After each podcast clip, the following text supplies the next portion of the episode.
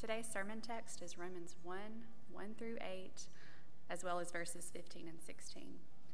Paul, a servant of Christ Jesus, called to be an apostle, set apart for the gospel of God, which he promised beforehand through his prophets in the Holy Scriptures, concerning his Son, who was descended from David according to the flesh, and was declared to be the Son of God in power, according to the Spirit of holiness by his resurrection from the dead, Jesus Christ our Lord through whom we have received grace and apostleship to bring about the obedience of faith for the sake of his name among the nations, including you who are called to belong to Jesus Christ.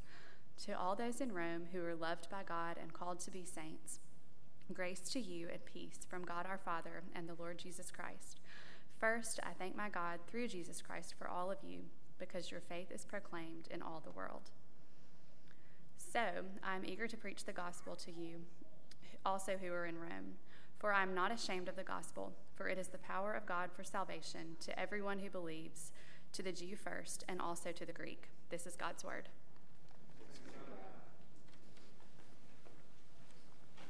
Amen. Yes, you can have a seat. I want to invite you, if you haven't already, to take out a copy of God's Word.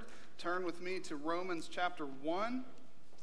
And we will be situated right in Romans 1. I actually want to go ahead and encourage you from the front end.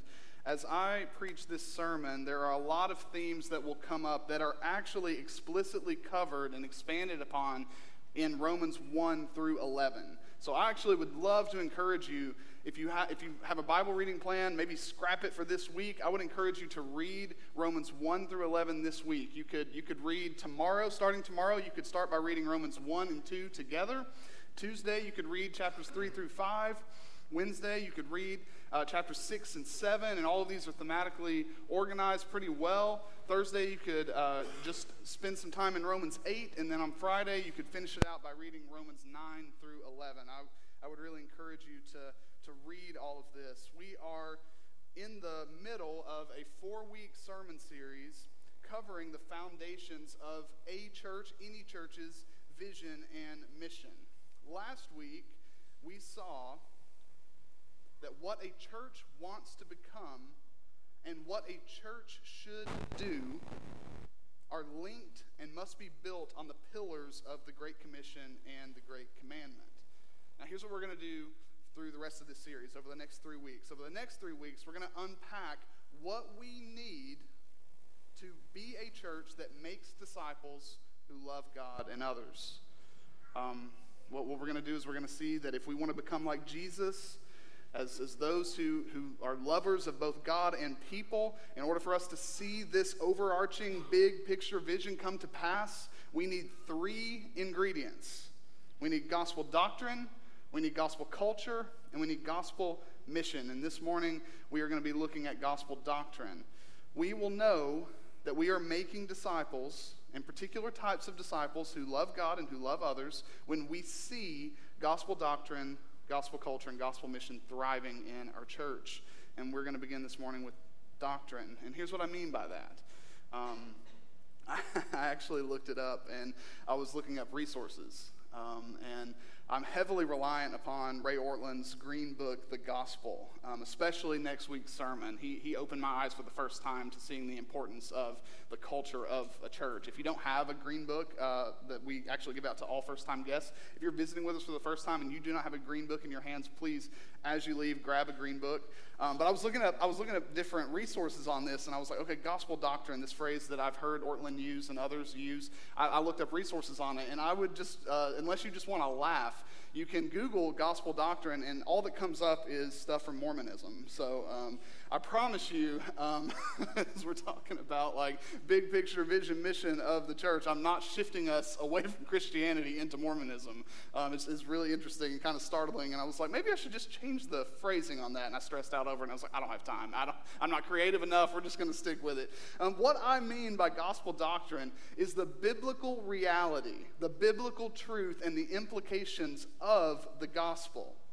Now, this may seem like an obvious point to make, unworthy of an entire sermon. And I actually talked a lot about the gospel last week, and we talk about the gospel every single week. So this may feel like a yawn, and it's like, well, I can definitely check out. I've heard this before.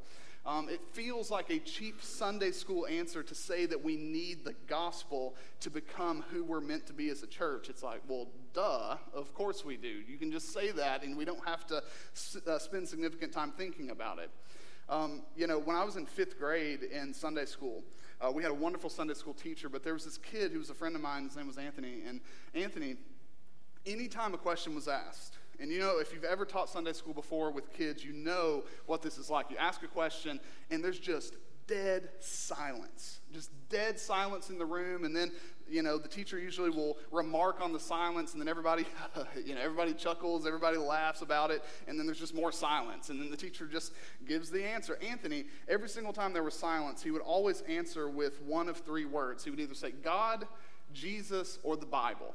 Every time every time. And, you know, a lot of times that he did that, it actually did the trick, you know, which probably says more about the, the studies that we were doing or the questions that were being asked than it did Anthony. But the past is the past. I've moved on from that time. Um, but like Anthony, we, we are prone, and like the Sunday school teachers that, that I had, we are prone to believe that the gospel is just kid stuff it's, it's, just, it's just a, you know, Sunday school answer that we give. Once we know it, we're good and we can move on to bigger and better things. We believe it's an elementary doctrine, an elementary truth, and we teach it to our children and we teach it to new believers, but eventually we grow out of it and we move on to, to more practical aspects of the Christian life. But I want you to notice something here. In the book of Romans, which is the which is Paul's theological masterpiece. I mean, it is the book you turn to to learn the glorious aspects of the gospel, the most glorious book ever written on the gospel. If you don't know what the gospel is, read the book of Romans and you'll come away with a pretty clear understanding. And as he begins this glorious book in the first chapter, he writes in verse 15, I'm eager to preach the gospel to you also who are in Rome. He says, I'm so eager I haven't been there yet. I'm so eager to come to you and preach the gospel to you. And he's so eager here to preach the gospel to his audience, but who is his audience? Who is Paul writing to? It's why we read even the greeting in verses 7 and 8. Turn to look at verses 7 and 8. He tells us who he's writing to. To all those in Rome who are loved by God and called to be saints. Grace to you and peace from God our Father and the Lord Jesus Christ.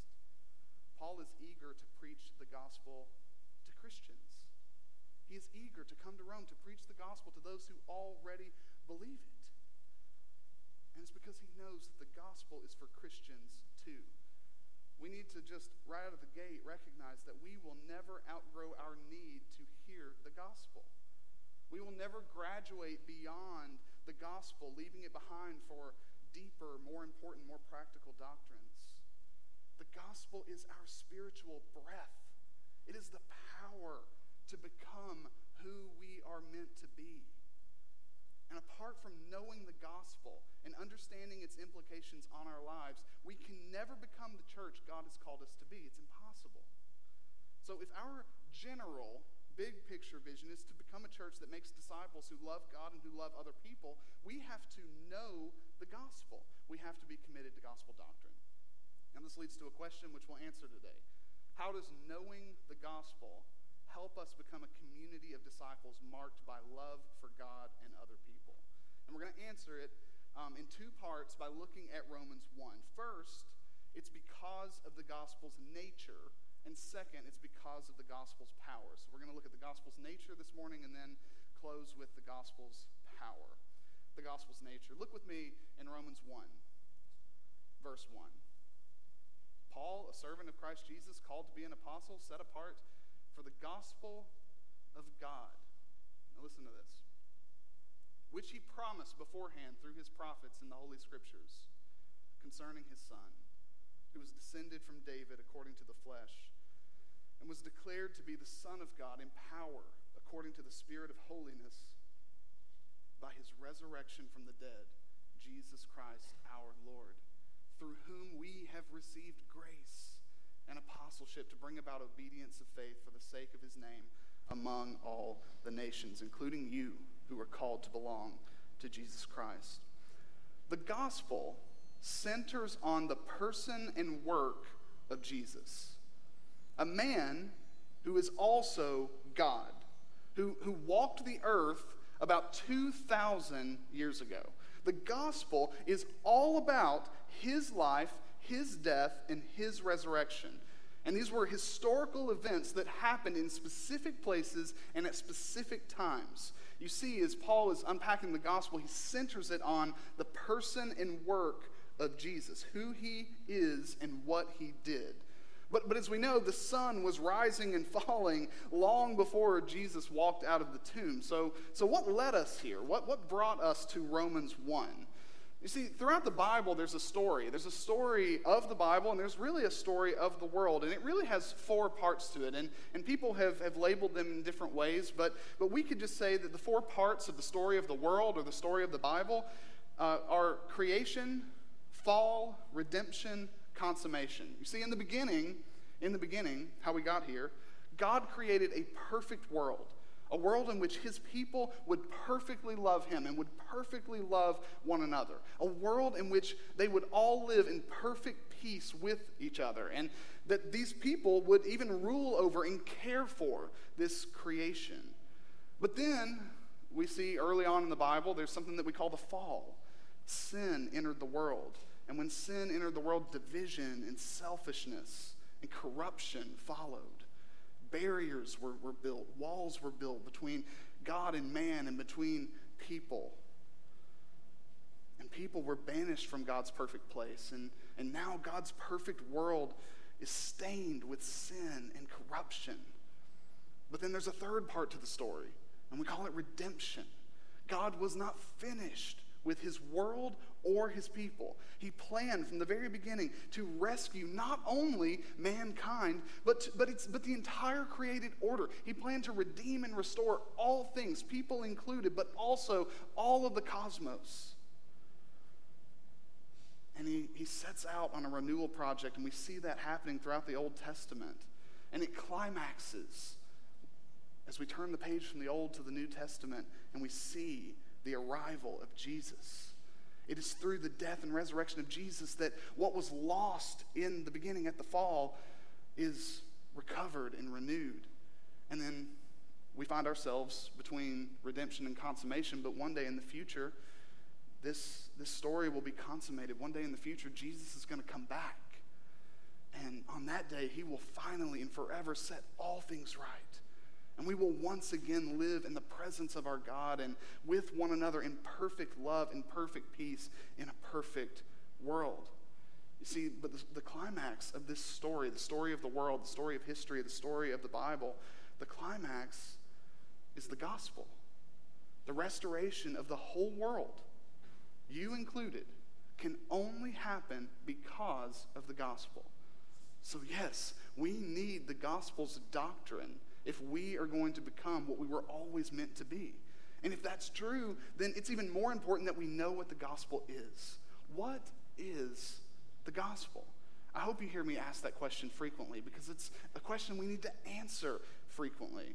And I want to encourage you now, especially if you have something to write with or if you have your phone, your notes out, would you, would you mind writing an answer to that? What, what's, what's the answer that you would give?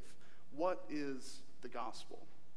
And, and if you're blanking, that's okay. Uh, first of all, we're not going to take these up at the end. It's not going to be your exit slip or anything like that. Um, but maybe consider, you know, the elements or the ingredients that you would need for, for the gospel. So if you were going to write out what the gospel is, what, what do you need? What are some elements? What, what would you say? You know, maybe, maybe sin has to be included. God, decent one, you know. Now we're getting back to Anthony. Um, um, God, sin, Bible. Um, but no, God, Jesus, death, cross, resurrection, forgiveness, sins. I, I, you know, think about those elements as you're, as you're writing this out. The last thing that I want to do, by the way, is I'm about to, and if you have notes, we have definitions there. The last thing that I want to do is to give you a definition of the gospel that you just commit to memory. That's, that's not the point here.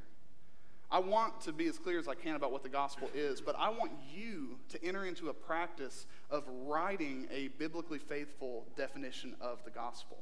You could write, you could write a definition of the gospel that's a page long. You could do it in a paragraph. You could do it in a sentence. But you need to be able to do this. So I would encourage you, as you're writing down some things now, maybe flesh that out this week. What is the gospel? Write your answer to it. Here's a simple definition the gospel is the good news that Jesus Christ died for our sins as our substitute and was raised from the dead as our king. And I have an expanded definition here for you.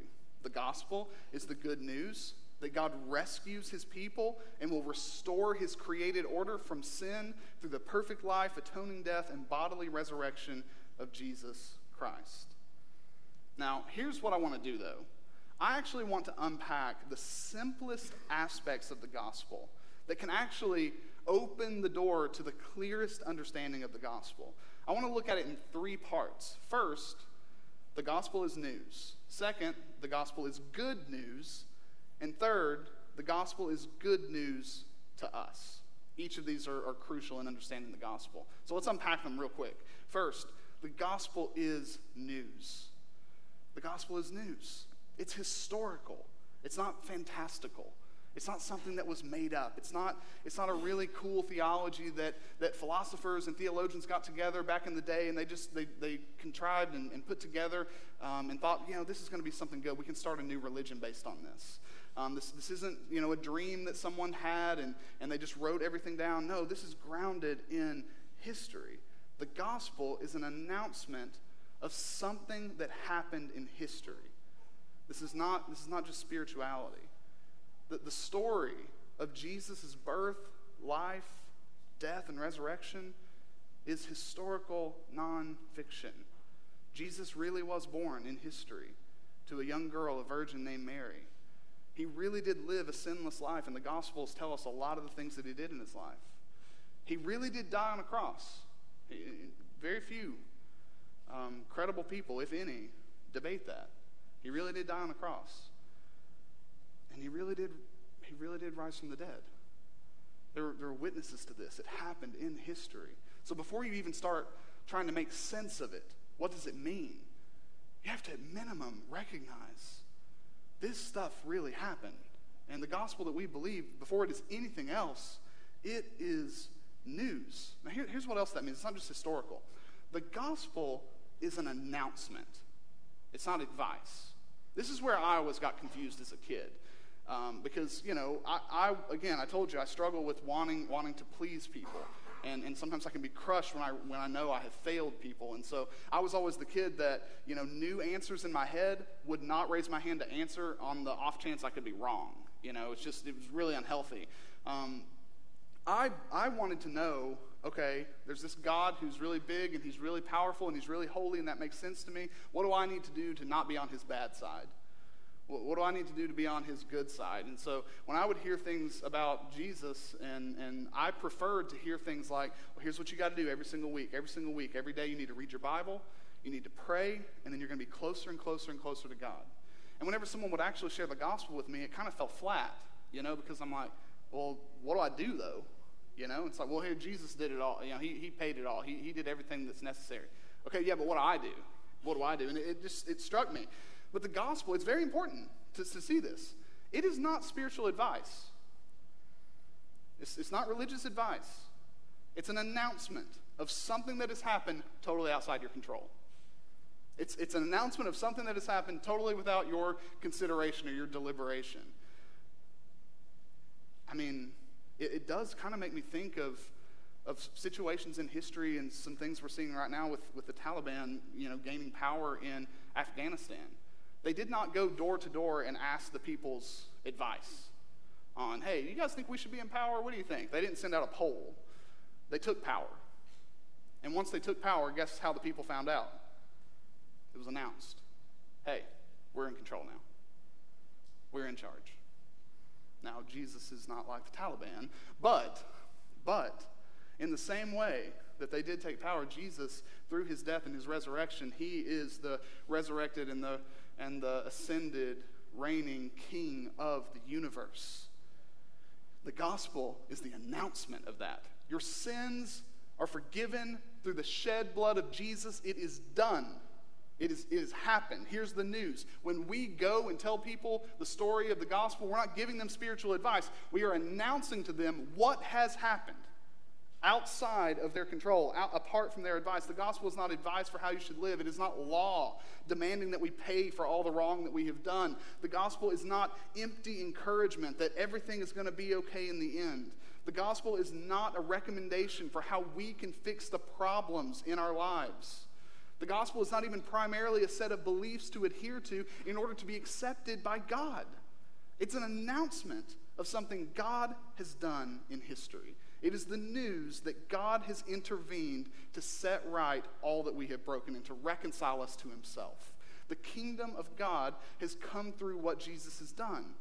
And the gospel, before it is anything else, is an announcement of that news. It's a welcome to wayward sinners like us. It's a pronouncement, a declaration of victory that Jesus has done everything that is necessary to rescue and restore sinners and all of creation. It's news. But it's not just news, because in Afghanistan, the news is bad. It's good news. The gospel is good news. It's not automatically good news that Jesus is now king, because if, if he's a bad king, that's bad news. But the gospel isn't bad news and it's not neutral news. It is good news because of who the king is and what he has come to do. Jesus took a throne through a cross and an empty tomb. And through this process, he defeated both sin and death, rescuing us from both. So the gospel is good news because it brings news of salvation and rescue from sin. Here at Trace, we do not believe that we must or can atone for our sins through church attendance or Bible knowledge or service in the community. We believe that we have been cut off from heaven, from God, because of our sin. And we believe that there isn't a single thing that we can do on our own to remedy this problem. We just aren't enough. But Jesus is enough because he died in our place and because he bore the weight of sin and shame. He is enough to reconcile us to God. He is enough for all of our past, present, and future sins to be forgiven. He is enough to give us the gritty audacity to move forward in freedom from our past sins without being weighed down by them. And He is enough to give us a glorious future, one that we could never create for ourselves. But the gospel is good news because it is also the news of salvation and rescue from death. Listen, Jesus rose from the dead as a king. And as the king, the one who has all authority on heaven and on earth, his regime is to renew all things. He reigns over all things on heaven and on earth and under the earth. Through his resurrection, Jesus defeated death so that everyone who believes in him is rescued from the sting of death. Because Jesus is alive, death does not have the last word on our lives nor can it really ultimately touch us. Future resurrection awaits us. Our future is so bright, no matter how dark our days are now, because Jesus is alive and he is the king. He's defeated sin, he's defeated death. The gospel is good news, but the gospel is not just news, it's not just good news, because that would be great if it was good news, but what if it's not good news to you? The gospel is also good news to us. How do we benefit from the gospel? How, how does the gospel become good news, not just generally, but specifically to me, to you? Well, it comes as a gift of grace that we receive by faith. Again, it's an announcement, it's not advice. So the Lord is not just saying, hey, I've done my part, now it's, it's your turn to do your part.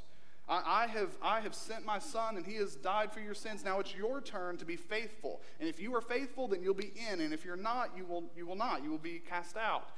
No, that's not, that's not the news. It's a gift. How, what do you do with a gift?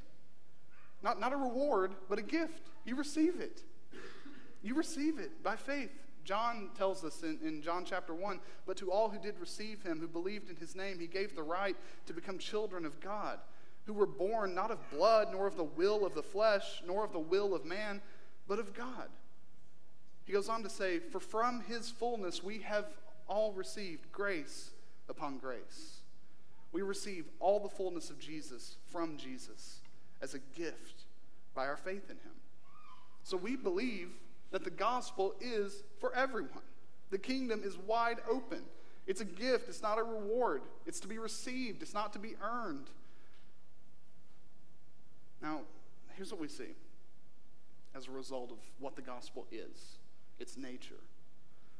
The gospel tells us that our efforts, our contributions to salvation, are empty and useless. The gospel meets us with both startling and comforting news. It meets us with the startling news that we are not enough. And then it meets us with the comforting news that Jesus is enough. This is the nature of the gospel. Okay, but something else we need to see here is the gospel's power. So look down with me to verse 16. Paul writes, For I am not ashamed of the gospel, for it is the power of God for salvation to everyone who believes. Jesus' death and resurrection actually accomplish something. And it accomplishes something that we take part in. The gospel is the power of God for salvation for everyone who believes. If you believe in Jesus, you possess the power of God in the gospel. So, gospel doctrine is power for our church to make disciples who love God and others. We can't do it in any other way. And here's how it works it works itself out in three ways. First, we can become people who love God because the gospel has changed the way that we relate to God. That's, that's why we can love God now.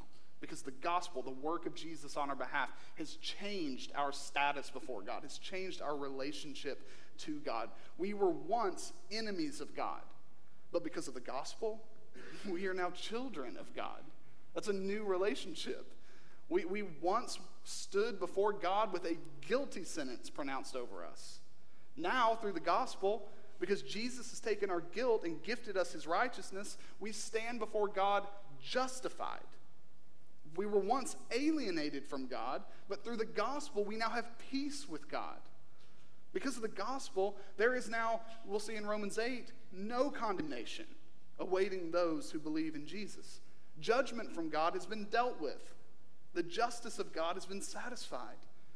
So we now relate to God as a child does to his or her father. He is our shepherd, He is our king, and we have received His love. And because of this new relationship with Him, now we are not strangers, we are not far off, we are not enemies shaking our fists at Him. Now we are children who have been given the capacity to reciprocate His love. See, we are not defined by our sins. We are not defined by our status, and we are not defined by our success because we stand in the gospel of God's free grace. We are defined by what Jesus has done for us. We are children of God because of what Jesus has done. This is power. This is power to grow in our love for God. Every single week through our worship, we are met with more words from the Lord. And, and more, we receive more and more love from God. And so we have the capacity every single week because of the gospel to love Him back. Something else we see, though, we can not only become people who love God, we can become people who love other people because we believe that the gospel has changed the way we relate to other people. So it hasn't just changed the way we relate to God, the gospel has changed the way that we relate to others. You see, it's, an op- it's a new operating system for us. It changes things about us. The way that we relate to God, the way that we relate to other people. By the power of God and the gospel, we now belong to one another in a new way. When you come to faith in Jesus, you don't just gain a father, you gain a family. You gain a place to belong. And we now relate to one another on the basis of the way that God relates to us.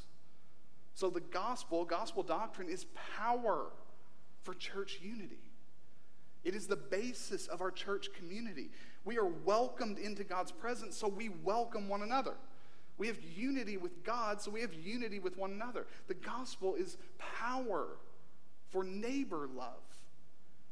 We, we see our neighbors now as image bearers deserving of our love. No one is unworthy, no one is less than, because the gospel is true.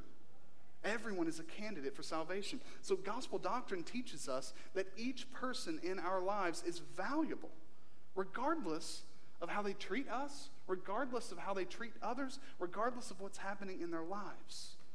Gospel doctrine teaches us this. It teaches us that fellow believers are even more precious.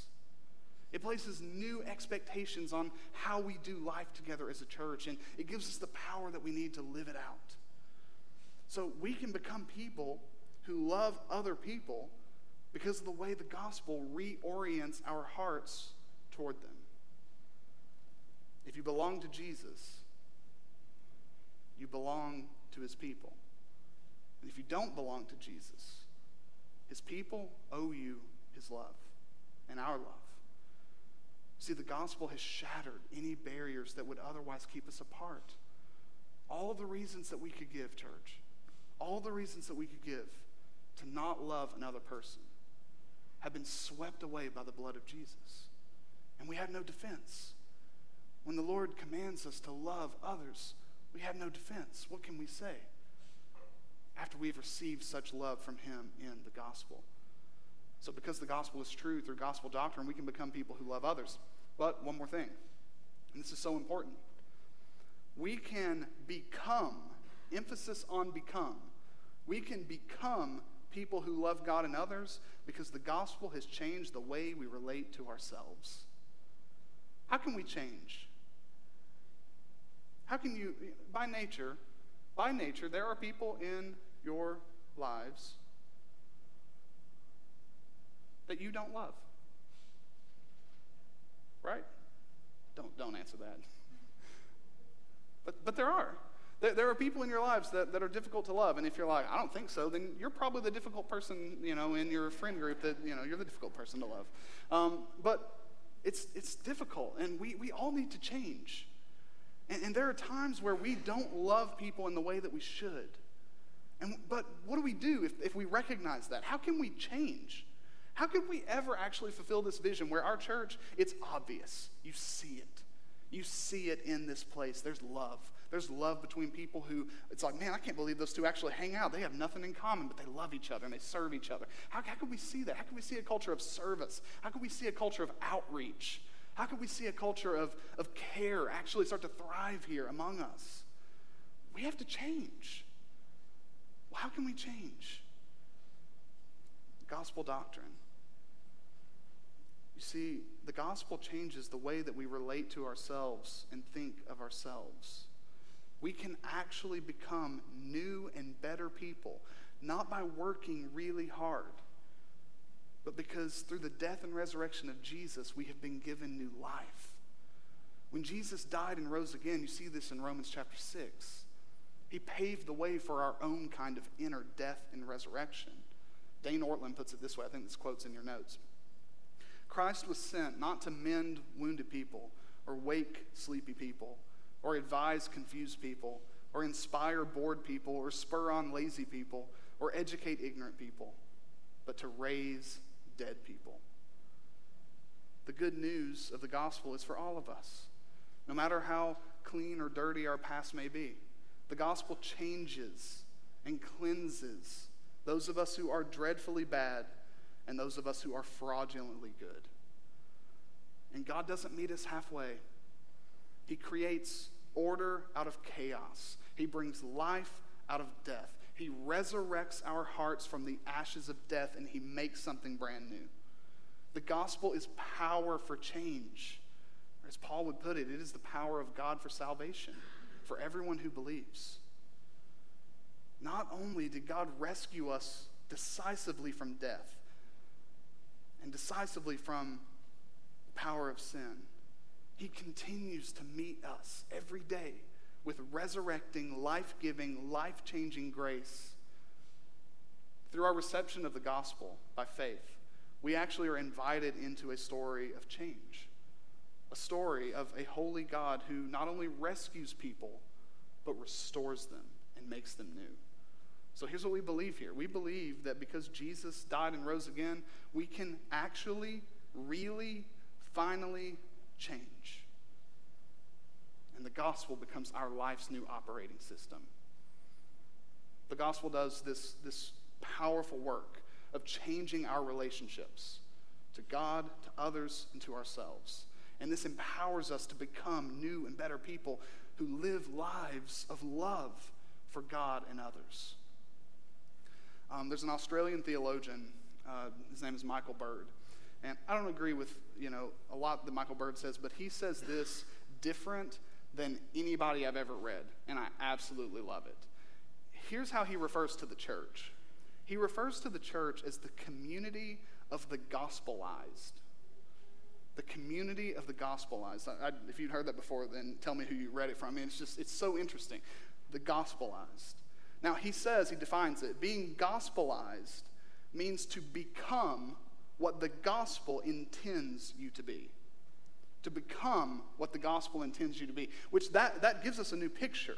The gospel isn't something that just happens outside of us and then there's this justification status and now God views us in a particular way and we have salvation and forgiveness and we're, we're all said, all is good for the future. This, this idea of being gospelized means that the gospel is constantly, continuously changing us into who God really wants us to be. So, since the gospel has made you a son or a daughter of God, then live like a son or daughter of God. Since the gospel has granted you forgiveness from God, then live free from guilt and be ready to extend forgiveness to others. Since the gospel has opened you to God's love, then reciprocate his love back to him and replicate his love among others. Become what the gospel intends you to be. This is why gospel doctrine is so important for our church. If we're going to become a church that makes disciples of Jesus who love God and love others, then we have to remain committed to gospel doctrine. We, have to continue confessing the gospel, believing the gospel, teaching the gospel. The day that we stop teaching the gospel, please fire us and hire someone who will give you the gospel. It is power. The truth and the reality of the gospel has to remain at the center of the church, any church, and her vision and her mission and her ministries. We become what God intends us to be by being committed to gospel doctrine, and we do that in three ways. The gospel has to remain our message, it has to. The gospel has to remain our model. It, it's, it's our guide, it's our blueprint for, for the things that we do in the church. And then finally, the gospel has to remain our motivation.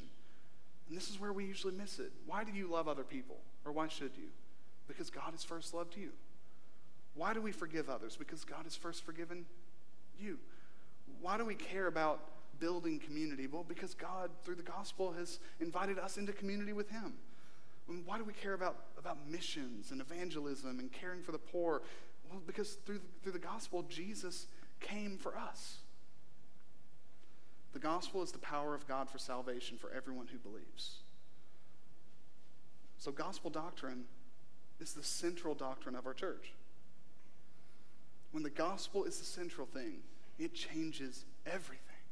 It gives power and purpose to our ethics, our holiness, our mercy, our justice, our kindness, our goodness.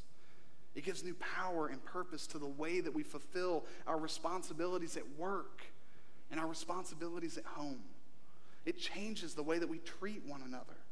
It changes how we choose to spend our time and our resources. It gives new motivation for our ministries and for our worship. So let's remain committed to the gospel, not for the sake of pride in being right. We're not becoming and continuing to be a church that is focused on the gospel so that we can look out and judge other churches and say, oh, well, we're more gospel centered than they are. We're focused on the right thing. Look at, look at what they're focused on. No, that's not the point. The point is not to increase your own pride in the fact that, well, we have got it right. The point in remaining committed to the gospel is for the sake of love for God and love for other people. It's for the sake of bringing other people into this glory of grace. The gospel is the only path on which we can become who we were created to be. So let's stay on it and let's not veer.